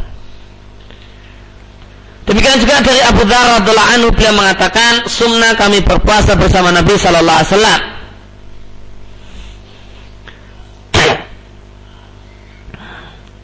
Maka ini menunjukkan bahasa kata-kata bersama itu tidak menunjukkan kebersamaan tempat, tidak mengharuskan kebersamaan tempat. Kami berpuasa bersama Nabi Shallallahu Alaihi Wasallam, maksudnya Nabi puasa, kami puasa. Nabi di rumahnya, kami di rumahnya, di rumah kami masing-masing. Tidaklah mengharuskan kemudian bersama Nabi kemudian kumpul semua bersama Nabi di Nabi, mengumuni Nabi satu tempat dengan Nabi. Tidak, kata-kata bersama dalam bahasa Arab tidak mengharuskan kebersamaan tempat. Allah bersama hambanya tidak mengharuskan Allah satu tempat dengan hambanya. Kami berpuasa bersama Nabi, yaitu Nabi puasa dan kami puasa, maka ada kebersamaan dalam puasa. Tidak melazimkan, tidak mengharuskan bersama dalam tempat. Falam yakum bina maka Nabi tidaklah salat mengimami kami hatta baqiya sehingga sebulan syahr bulan Ramadan tersisa tinggal tujuh hari. Tujuh hari lagi Ramadan selesai. Maka Nabi Shallallahu Alaihi Wasallam sholat bersama kami, sholat dari awal malam, hatta zahab lail, sampai sepertiga malam pertama berakhir. Dari awal malam sampai sepertiga malam. Maka ini menunjukkan bahwa sholat tarawihnya Nabi itu awal malam. Di malam yang kumpina, kemudian Nabi Shallallahu Alaihi Wasallam tidak sholat bersama kami di malam yang ke tujuh kurang malam yang keenam. Dan Nabi Shallallahu Alaihi Wasallam Salat bersama kami di malam yang kelima. Lima hari lagi Ramadan berakhir. Ketika salat di malam yang kelima, hatta dhahab syatu laili. Nabi salat dari awal malam sampai setengah malam. Ini sepuluh yaitu setengah malam. Fakulna Nabi dikatakan oleh para sahabat, Wahai Nabi, kok sampai setengah malam? Repot, capek. Tidak. Minta tambah. Sejak awal malam sampai setengah malam. Uh, ternyata sahabat itu ngomong sama Nabi, namun ngomongnya bukan minta keringanan, malah minta tambahan. Ini kebalikan permintaan kita sendiri hidup bersama Nabi. Kita akan minta tambahan, Nabi kelamaan. Kita kami punya anak, punya istri, ini macam-macam. Seharian kerja, masa sampai setengah malam. Maka yang diminta oleh sahabat dia minta tambahan, Nabi kurang lama. Masya Allah demikian semangat para sahabat dalam kebaikan. Dan sampai setengah malam masih dibilang kurang lama. Kita sudah lamanya minta ampun, ah, sahabat bilangnya masih kurang lama. Ya Rasulullah, lau nafal tanah bakiyata laylatina. Wahai Rasul, seandainya engkau tambahkan untuk kami di malam sisa malam ini, masih kurang coba. Lau nafal tanah seandainya engkau tambahkan untuk kami, bakiyata laylatina. Sisa malam kami ini yang masih masih lama, subuh masih lama. Tambahkan wahai Nabi. Hal ini menunjukkan betapa uh, hiras dan semangatnya para sahabat dalam kebaikan dengan satu semangat yang uh, cuma jadi uh, khayal dan mimpi saja di zaman ini. Ada orang yang demikian semangatnya sholat berpanjang-panjang dalam sholat dengan penuh nikmat masih sampai setengah malam pun masih dibilang masih kurang ditambahi lagi minta tambah lagi. Satu semangat dalam ibadah yang tidak pernah kita bayangkan. Ada zaman ini. Maka ini menunjukkan bahasanya semua ibadah yang tidak dikenal oleh para sahabat adalah bid'ah. Karena mereka adalah orang yang paling rakus dan paling semangat dalam beribadah jika kemudian ternyata ada ibadah kok tidak mereka kerjakan itu nggak mungkin. Jika mereka tahu ada ibadah kemudian mereka tahu namun mereka tidak mengerjakannya satu hal yang sangat-sangat mustahil. Dengan semangat yang semacam ini. Jika kita tahu semangat para sahabat yang demikian hebat dalam masalah sholat semacam ini, maka nggak mungkin ada sholat ber, ada satu sholat yang diketahui oleh para sahabat dan para sahabat tidak mengerjakannya. Maka jika ada sholat yang tidak tidak pernah dikerjakan oleh para sahabat, maka yakin 100% yakin itu adalah bid'ah dan mengada-ada. Maka Nabi Shallallahu Alaihi Wasallam menghibur mereka, dihibur. Padahal sudah sampai sang malam masih perlu dihibur Oh, nggak usah gelo, nggak usah sedih. Nah, gimana Nabi Shallallahu Alaihi Wasallam menginformasi mereka, Innahu man qama mal imam hatta yang sorifa kutiba lahu qiyamul lailatin. Siapa barang siapa yang sholat yaitu sholat taraweh bersama imam sampai imam selesai maka tercatat untuknya sholat panjang malam. Tenang janganlah kalian bersedih. Nah, meskipun kita cuma sholat sampai setengah malam nah, maka kalian kalau jika kalian sholat bersama imam sampai selesai selesai tercatat untuk kalian pahala sholat semalam suntuk. Kalian nggak perlu sedih nggak perlu khawatir nggak perlu risau. Nah, nggak usah gelo. Bergembiralah. Tidak perlu dikasih gembira. Gara-gara pada perlu diberi kabar gembira, perlu diberi semangat. Padahal sholatnya sudah sampai setengah malam. Jadi yang dilihatkan oleh ahli sunan kata Sayyid Nufaimin sanatnya sahih. Maka ini menunjukkan dua hadis ini menunjukkan bahasanya Nabi Shallallahu Alaihi Wasallam telah mengajarkan sholat taraweh di masjid dan di awal malam berjamaah di masjid dan di awal malam. Kemudian para salafus saleh, ingat salafus saleh. Salafus saleh ikhtalata berselisih. Ini berselisih bukan ulama belakang namun salafus saleh. Tentang jumlah rakaat untuk salat tarawih dan witir bersama tarawih. Disebutkan beberapa pendapat. Yang pertama beliau sebutkan ada yang mengatakan 41 rakaat. Yang kedua ada yang mengatakan 39 rakaat yang ketiga 29 rakaat, yang keempat 23 rakaat, yang kelima 19 rakaat, yang keenam 13 rakaat, yang ketujuh 11 rakaat. Dan ada tujuh pendapat masih dikatakan wakilah zalika dan lain-lain. Nah, masih ada pendapat yang lain. Padahal sudah tujuh pendapat. Wa arjahu hadil aqwal dan pendapat yang paling kuat dari tujuh ini dan yang lainnya bahasanya uh, salat bilangan salat tarawih adalah 11 rakaat atau 13 rakaat. Kita saksikan hadis yang dikatakan oleh Muslim dari Aisyah radhiallahu anha. Beliau ditanya kaifa salatin Nabi sallallahu alaihi wasallam fi Ramadan? Bagaimana kata tata salat Nabi sallallahu alaihi wasallam di bulan Ramadan? Fakalat maka Aisyah mengatakan Nabi Shallallahu Alaihi Wasallam tidaklah menambah di bulan Ramadan dan di luar Ramadan. Ingat pertanyaannya masalah Ramadan. Dan Aisyah pun mengulangi lagi. Nabi tidaklah menambah di bulan Ramadan dan selain Ramadan lebih dari 11 rakaat. Maka ini membahas tentang masalah salat Ramadan yang Nabi kerjakan. Salat malam di bulan Ramadan yang dikerjakan oleh Nabi Shallallahu Alaihi Wasallam.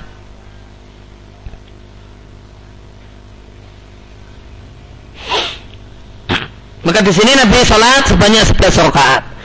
Dan terdapat hadis dari Ma'abbas radhiyallahu anhu beliau mengatakan bahasanya salatnya Nabi sallallahu alaihi wasallam adalah 13 rakaat yaitu salat di waktu malam.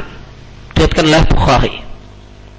Maka ada yang 11 rakaat dan ada 13 rakaat, 13 rakaat ada dari Ibn Abbas dan ada penjelasan dari Aisyah radhiyallahu anha.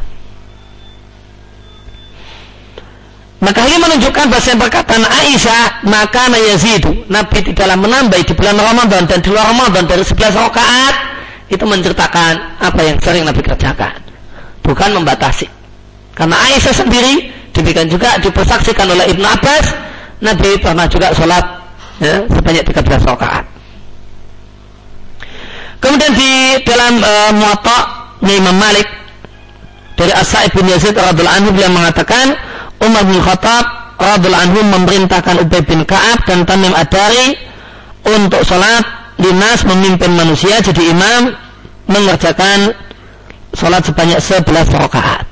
Maka juga yang dihidupkan oleh Umar adalah sholat tarawih 11 rakaat. Dan kalau Imam Malik dalam Muwatta dan hadisnya adalah sahih. Dan salah saleh memanjangkan salat tarawih dengan panjang dan panjang sekali. Sebagaimana dikatakan oleh As-Sa'id bin Yazid radhiyallahu anhu beliau mengatakan, kanal qari yaitu imam adalah para imam membaca pada saat salat tarawih bil mi'in. Maksudnya bimi'atil ayat. Satu rakaat itu ayat yang dibaca ratusan ayat. Ya, 100 atau 110 atau ya, di atas 100 Itu satu rakaatnya. Tentu itu baru satu rakaat. Dua rakaat sudah dapat 200 ayat. Nah, Al-Baqarah mau selesai. Nah. Maka karena demikian panjangnya hatta kunna na'tamida alal asa min tulil qiyam sampai sampai kami bersandar tongkat karena berdiri yang sangat lama. Maka di sini maka ayat ini menunjukkan bolehnya bersandar dalam sholat jika perlu. Maka tidak benar anggapan orang yang melarang bersandar di tiang dan yang lainnya dalam sholat jika memerlukan. Bahkan jika diperlukan boleh bersandar dengan tongkat, tiang atau yang lain. Semisal karena bacaan yang panjang, maka boleh bersandar. Pas kok di pojok sebelah tembok, ah, agak panjang, maka tembok bisa dimanfaatkan. Berdasarkan riwayat ini.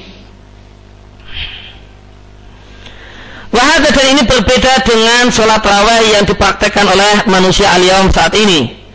Di mana banyak orang yang sholat raweh bisuatin azimah dengan cepat sekali.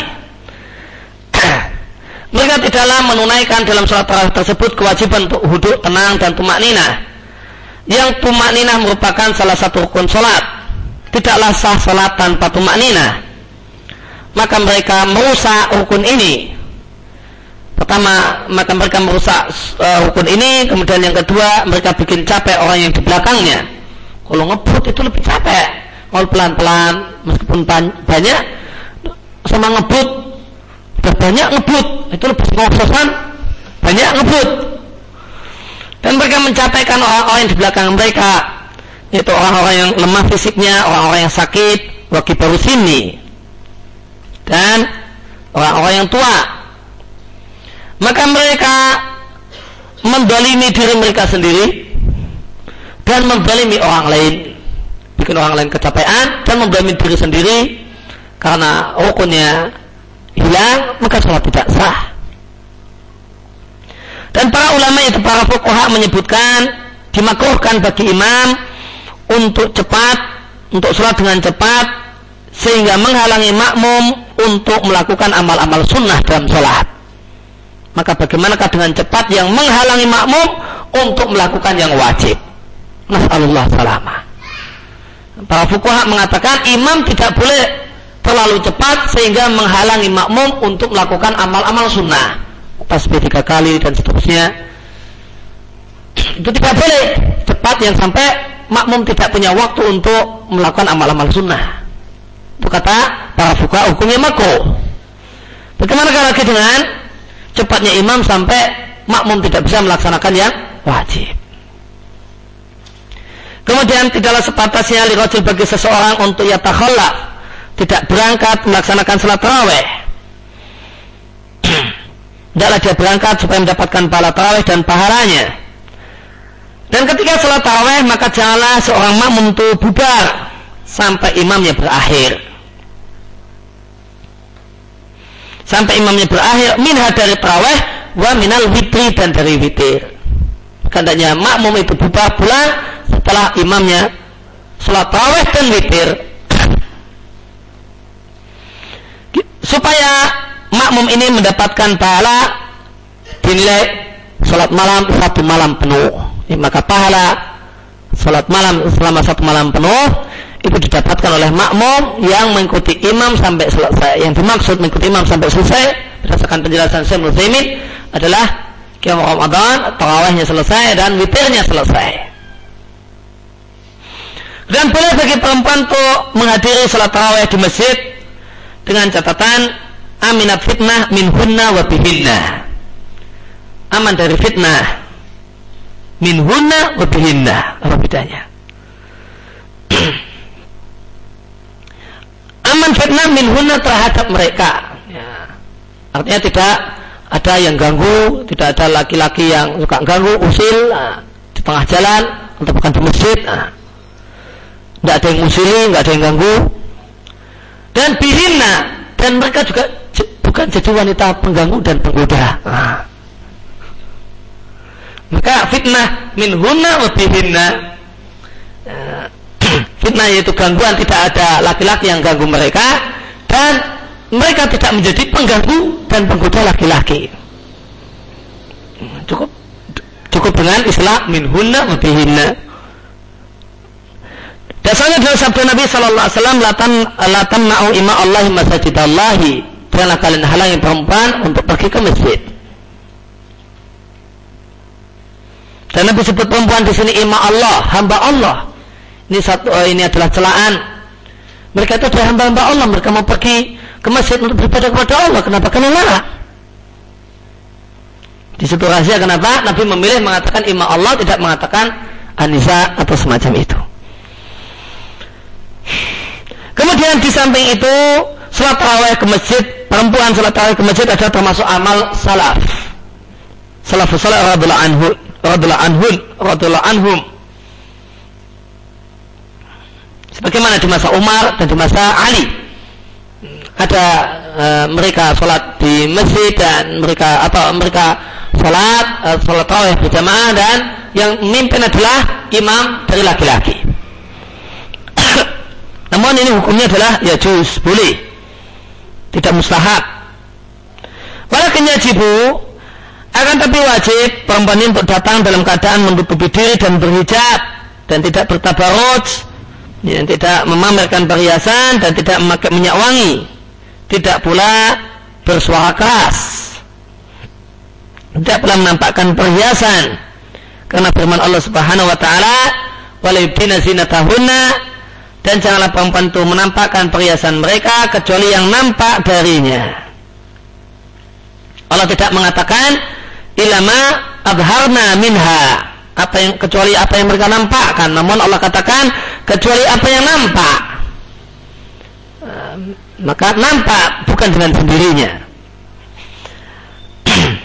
Maksudnya lakin akan tetapi madhuhara minha apa yang nampak ya, tanpa disengaja atau tidak bisa ditutupi kalau mungkin sehingga tidak mungkin untuk ditutupi maka boleh dinampakkan yaitu jilbab waliba'a yaitu kerudung demikian juga abaya yaitu baju panjang. Dan semacamnya karena Nabi Shallallahu Alaihi Wasallam ketika memerintahkan perempuan untuk berangkat sholat id maka Ummu Atiyah bertanya wahai Rasulullah salah satu dari kami tidak punya jilbab. Maka Nabi katakan hendaknya saudaranya meminjamkan jilbabnya jilbab untuknya Kemudian berkaitan dengan sop perempuan jika pergi ke masjid yang sesuai dengan sunnah. Perempuan itu sopnya ada di belakang laki-laki bukan di samping laki-laki sebagaimana di banyak masjid di tempat kita. Di belakang laki-laki. Dan perempuan itu menjauh dari laki-laki. Dan cara menyusun, menyusun saf untuk perempuan adalah wayabda'na bisafil mu'akhar fal mu'akhar aksu rijal cara menyusun, menyusun untuk perempuan adalah dimulai dari belakang kemudian maju ke depan kemudian ke depan. Kebalikan cara menyusun saf untuk laki-laki dari dari depan ke belakang kemudian ke belakang. Maka kata saya Muhammad bin rahimahullah taala cara menyusun saf untuk laki, perempuan dari belakang kemudian maju ke depan kemudian ke depan dan seterusnya bukan dari depan kemudian ke belakang ke belakang ke belakang tidak namun dari belakang ke depan dan ke depan Biasanya adalah sabda Nabi Shallallahu Alaihi Wasallam sebaik-baik sab laki-laki adalah yang paling depan, yang paling jelek, yang paling belakang. Dan sebaik-baik sab perempuan adalah yang paling belakang dan yang paling jelek adalah paling depan diriatkan oleh Muslim. Dan di sini adalah samping dalil tentang uh, sab yang utama untuk laki-laki dan perempuan dalam sholat. Hadis ini juga dalil tentang haramnya ikhtilaf. Karena kata para ulama kenapa perempuan yang paling baik adalah yang paling belakang? Kata para ulama karena semakin jauh dari laki-laki maka semakin baik. Maka jika ikhtilaf ketika ibadah dan di masjid tidak terlarang apalagi di tempat yang lain. Maka mimpi aula maka tentu lebih layak untuk dilarang Nah, di sini kata para ulama semacam An Nawawi, hadis ini berlaku jika tidak ada tabir antara sop laki-laki dan sop perempuan. maka berlakulah bahasanya sop perempuan yang paling baik ada yang paling belakang, yang paling jelek adalah paling depan. Ini kata An Nawawi adalah ketika tidak ada tabir yang memisah antara sop laki-laki dan sop perempuan sebagaimana di masa Nabi. Karena di masa Nabi tidak ada tabir antara sop laki-laki dan sop perempuan. Nah, jika ada tabir, maka sop laki sop perempuan sama dengan sop laki-laki. Yang paling baik adalah yang paling depan. Kemudian ada perempuan ketika pergi ke masjid, hendaklah mereka bubar meninggalkan masjid fawra taslimil imam. Segera setelah imam mengucapkan salam. Salam Assalamualaikum, Assalamualaikum, bubar. Nah, itu adabnya perempuan. Namun ditiru laki-laki. Di tempat kita, ini adabnya perempuan namun dipakai laki-laki. Ya adabnya perempuan ketika berjalan di masjid adalah yang syarif yang syarif minal masjid mereka buka meninggalkan masjid fawa segera setelah salamnya imam. Wala ta'akhirna dan jangan nelat-nelat untuk pulang kecuali ada udur. Dasarnya adalah hadis Ummu Salamah radhiyallahu anha. Ummu Salamah mengatakan karena Nabi sallallahu alaihi wasallam salama adalah Nabi sallallahu alaihi wasallam salama jika Nabi mengucapkan salam Qaman nisa'u maka perempuan berdiri yaitu pergi. Kapan para perempuan berdiri? Hina yakti taslimahu ketika Nabi menyelesaikan salamnya. Wawa sedangkan Nabi sendiri yang kusufi makamihi tetap duduk di tempatnya yasiran sebentar. Qabla ayakuma sebelum berdiri. Qalat kata Ummu Salamah narawallahu a'lam kami berpandangan Allah alam anna dzalika kana likai yansarifan nisa'u qabla ayudrikahum arijalu kami berpandangan kenapa Nabi melakukan demikian adalah supaya perempuan itu segera bubar sebelum kesusul laki-laki mereka bubar mereka sudah jauh sudah sampai rumah mereka baru laki-laki pergi jika tidak kesusul ya laki-laki diatkan oleh Bukhari. Kemudian berakhiri majelis kita dengan doa. Allah mawafikna lima wafaktal qauma ya Allah berikanlah taufik kepada kami sebagaimana taufik yang kau berikan kepada mereka yaitu para sahabat para salafus saleh. Waghfir lana wali walidaina. Ampunilah kami dan dosa orang tua kami wali jami'il muslimin. Dosa muslimin birahmatika ya arhamar rahimin. Wa sallallahu ala nabiyina Muhammadin wa alihi wa alihi wa sahbihi ajma'in. Ya, demikian yang kita kesempatan pagi hari ini. Sallallahu ala nabiyina Muhammad wa ala alihi wa sallam wa alamin. Ada pertanyaan?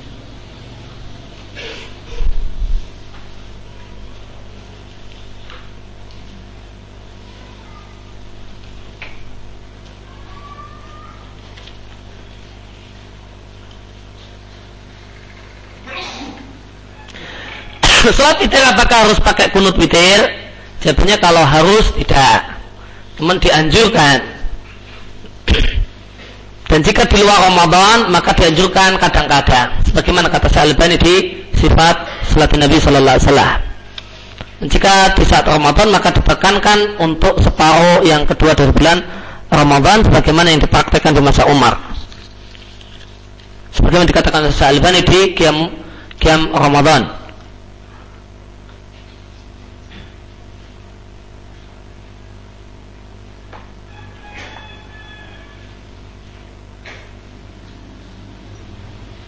Jika ada seorang wanita pakai cadar, lebih utama mana ikut berjamaah tarawih di masjid bersama imam atau sholat sendiri di rumah? Sholat sendiri di rumah insya Allah lah yang lebih afdal sebagaimana yang Nabi sabdakan berkaitan dengan sholat fardu, bituhunna, khairun lahunna, dan di rumah itu adalah lebih baik bagi mereka.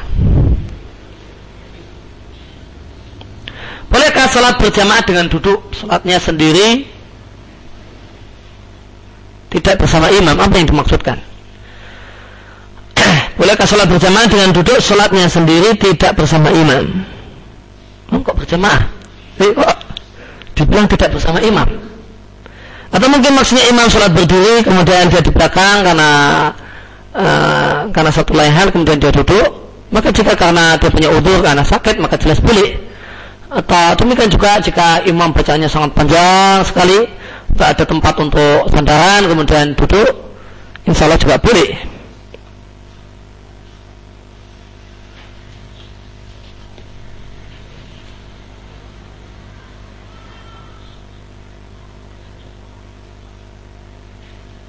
Bagaimanakah dengan sop yang terputus tiang? Tentang sop terputus tiang maka hukumnya telah dirinci. Masjidnya kecil atau masjidnya besar. Jika masjidnya adalah masjid kecil, maka sop yang terputus tiang hukumnya boleh. Ya. Demikian juga jika masjidnya agak besar namun jamaahnya tidak muat, ya kalau harus me menghindari tiang maka boleh memanfaatkan tiang. Namun kalau mesinnya longgar, nah ini maka dan jamaahnya sedikit, maka uh, hendaknya menghindari tiang. Sebagaimana dikatakan oleh para para sahabat dan kami menjauhi tiang. Namun sholat yang terlarang adalah adalah sholat di antara tiang, bukan sholat uh, sholat sendiri di antara tiang. Kalau sholat sendiri di antara tiang, sholat sunnah sendiri di antara tiang, boleh yang jadi yang bermasalah adalah saf terputus karena tiang. Itu jika saf terputus, jika saf tidak terputus juga boleh. Yang masalah adalah saf terputus karena tiang. Kalau safnya tidak terputus juga boleh.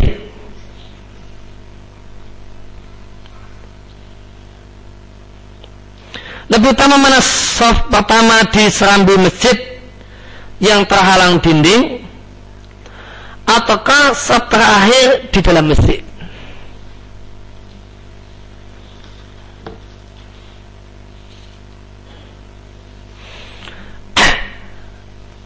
Ini kembali kepada definisi sop awal. Apa yang dimaksud dengan sop pertama? Sebagian ulama berpendapat sop yang dimaksud sop pertama adalah sop pertama adalah sop yang sop pertama yang tidak putus oleh tiang. Ya, kalau sop pertama putus dengan tiang, sop kedua putus dengan tiang, sop kelima nggak putus dengan tiang, maka menurut pendapat ini sop yang nomor lima itu sop pertama. Menurut pendapat yang benar, sebagaimana dipilih Nawawi rahimahullah taala, itu maksud sop pertama dan kutaman sop pertama yang ada dalam hadis-hadis Nabi Wasallam adalah sop pertama baik terputus tiang ataupun tidak.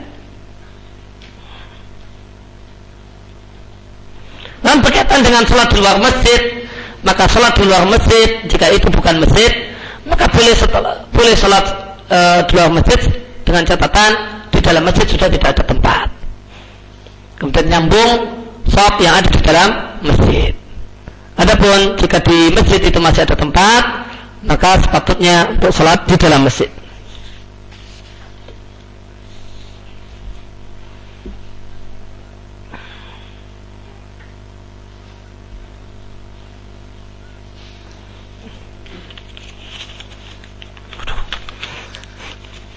Berapa lembar ini? Ini akhwatnya.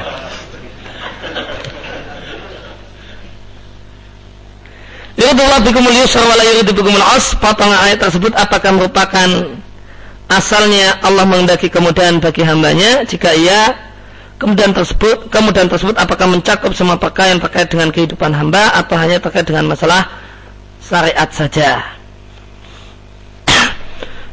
yang dimaksud yuridullah bikumul yusra iradah di sini adalah iradah syariah ya. iradah syariah bukan iradah kauniyah maka ini berkaitan dengan masalah syariat kemudian telah ukur al-yusr dan al-usr kedua hal tersebut apakah e, per individu of atau syariat karena terkadang ada seorang yang bermaksud mengambil kemudahan tapi terjemus dalam uh, bermudah-mudah. Maka beda antara Allah mengendaki kemudahan dan orang itu bermudah-mudah. Maka tentang apa itu kemudahan dan tentang apa kesulitan, maka ini dibahas panjang lebar oleh para ulama di bab uh, dan di uh, kaidah fikhiyah tentang masalah ad yuzalu maka jika kita simak kaidah dan penjelasan para ulama tentang masalah ini tentu berbeda antara Allah mengendaki kemudahan dengan orang itu cari yang mudah-mudah.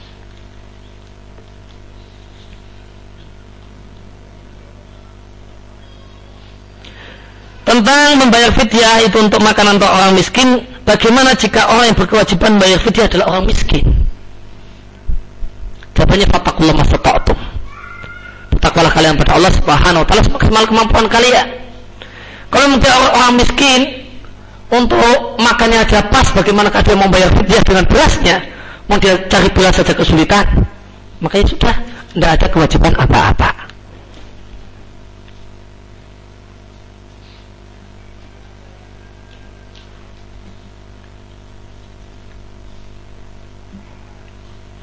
Masalah, masalah hilal. Jika sudah berusaha menyampaikan semaksimal mungkin berita kalau dia melihat hilal kepada penguasa, dan jika persaksian orang tersebut tidak diterima padahal dia yakin telah melihat hilal, selain itu dia menemui setelah itu dia memenuhi syarat sebagai orang yang diterima persaksiannya. Jika saya mengetahui perkara semacam ini, maka yang lebih utama saya lakukan berpuasa dengan pemerintah ataukah berpuasa dengan orang tersebut? Jawabannya tentang hal ini ulama khilaf ada ada yang berpendapat berpuasa mengikuti uh, orang tersebut namun dengan catatan sembunyi-sembunyi. Orang lain nggak boleh tahu kalau dia puasa. Itu namanya sembunyi-sembunyi. Kalau dia kabar-kabar ya namanya dia tidak sembunyi-sembunyi jadinya. Ada juga yang berpendapat tetap mengikuti pemerintah dan tidak beramal dengan persaksian orang tadi dan ini pendapat inilah yang lebih kuat. Berdasarkan hadis bersaumu yama yasumun nasu puasa adalah hari di mana semua orang berpuasa dan pendapat inilah yang dipilih oleh Syekh Abdul Aziz bin di fatwanya demikian juga uh, Al-Albani rahimahullah taala di Tamamul Minna tetap beramal dengan apa yang ditetapkan oleh penguasa Jika ada pihak lain yang mengetahui hal tersebut, bersikeras memegang pendapat orang tersebut dan berpuasa dengannya. Apakah orang tersebut bersalah sedangkan dalam hal ini saya dan pihak lain mengetahui fenomena ini karena kedekatan tempat dan waktu bukan karena penyebaran berita yang dilakukannya. Non karena suatu hal saya dan pihak lain tersebut tidak sempat melihat hilal bersamanya. Jika ada orang bersikeras mau beramal dengan persaksian orang yang melihat hilal ini maka tadi sebagian ulama membolehkannya dengan catatan puasanya sembunyi-sembunyi alias orang lain tetangganya kanan kirinya tidak tahu kalau dia puasa. Supaya tidak menampakkan diri menyelisih penguasa. Dan betul diketahui namun pendapat ini kurang kuat berdasarkan ayat di atas berdasarkan hadis di atas asamu yama yasumun nasu dan kedua berdasarkan pendapat yang kuat tentang pengertian hilal dan pengertian syahr. Apakah hilal itu fenomena alam, apakah fenomena sosial? Manakah lebih dominan dalam istilah hilal? Dan pendapat yang benar yang dipilih oleh Syekhul Islam Ibn Taimiyah di Majmu' Fatawa bahasanya hilal adalah fenomena sosial. Unsur fenomena sosial itu lebih besar daripada fenomena alam. Maka meskipun dia melihat hilal ketika itu tidak jadi fenomena sosial karena itu hilal menurut orang yang lihat kemudian cuma beberapa gelintir orang maka ini bukan hilal. Maka kata Syekhul Islam ini bukan hilal. Karena hilal itu unsur fenomena sosial itu yang lebih dominan dalam pengertian hilal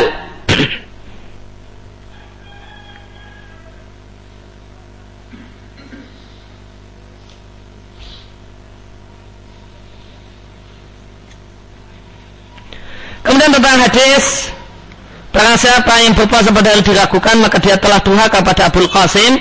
Maka hadisnya adalah hadis yang sahih.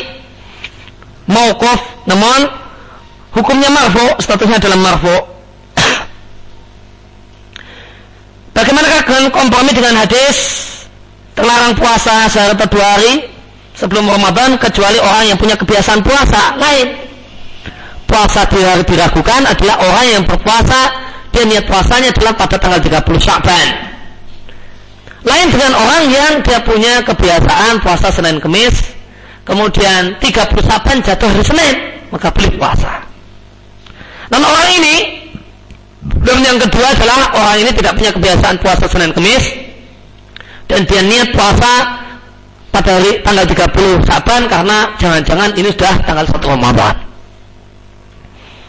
Maka tentu dua hal ini adalah dua hal yang berbeda.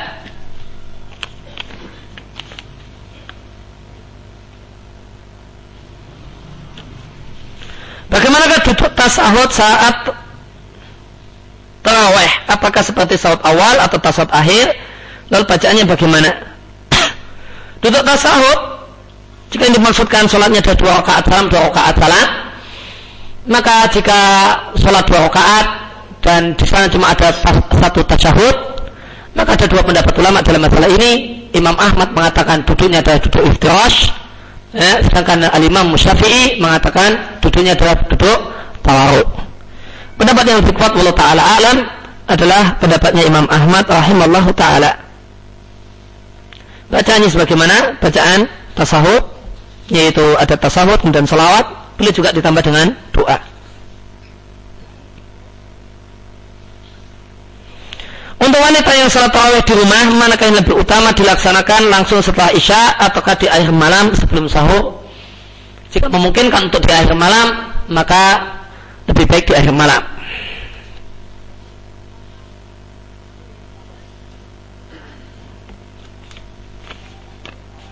Bagaimanakah hukum salat tahajud setelah witir?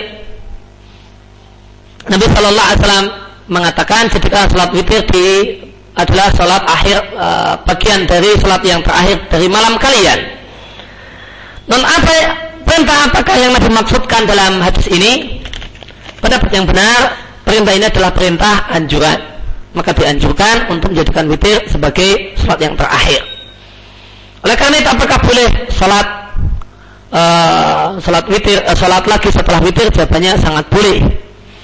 Karena Nabi pernah sholat dua rakaat setelah witir sambil duduk Nabi salat dua rakaat sambil duduk setelah witir. Bahkan di antara tata cara salat malam yang Nabi lakukan adalah witir dulu baru genap. Witir dulu baru genap. Yang umum adalah genap baru witir. Dan ada salah satu tata cara salat malam Nabi Shallallahu Alaihi Wasallam witir dulu baru genap. Witirnya duluan baru genapnya.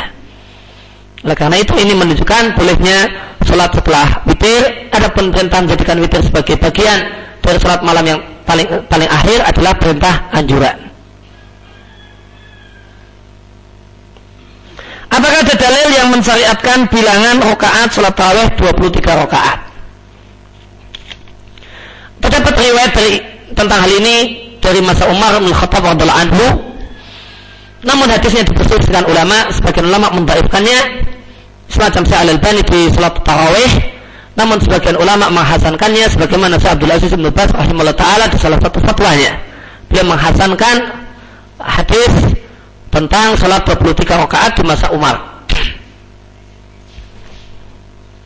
Bahkan terdapat uh, bahkan Syekh Mustafa Al-Adawi menceritakan kalau ada satu riwayat yang belum ditemukan oleh Syekh Albani dan riwayat tersebut riwayat yang hasan menunjukkan uh, bahasanya salat 23 rakaat di masa Umar adalah satu hal yang ada.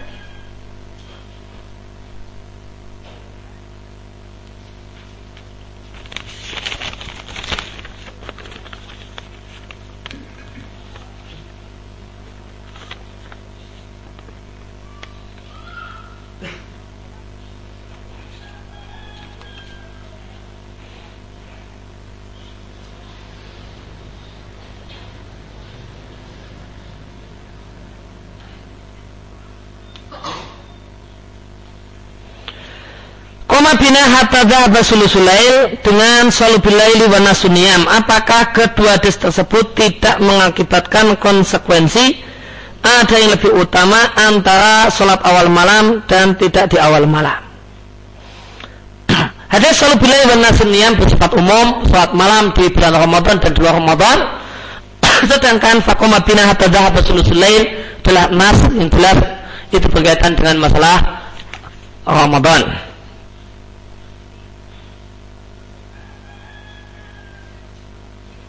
Man qama mal imam hatta yansarifa kutiba mulai latin apakah termasuk jika sholat bersama imam wanita di rumah?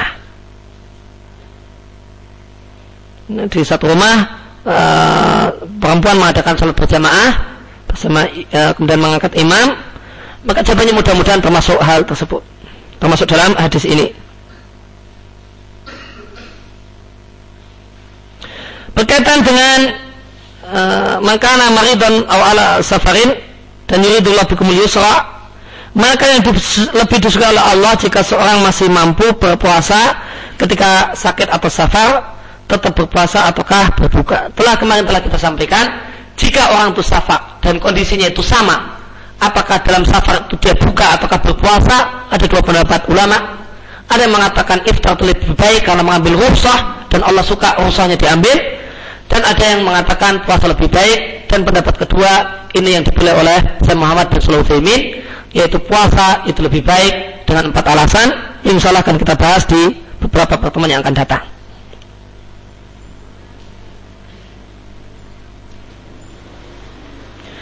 Apakah boleh sholat malam lagi? Jam 2 berjamaah bersama imam padahal sholat sudah sholat taraweh dan witir 11 rakaat setelah sholat isya.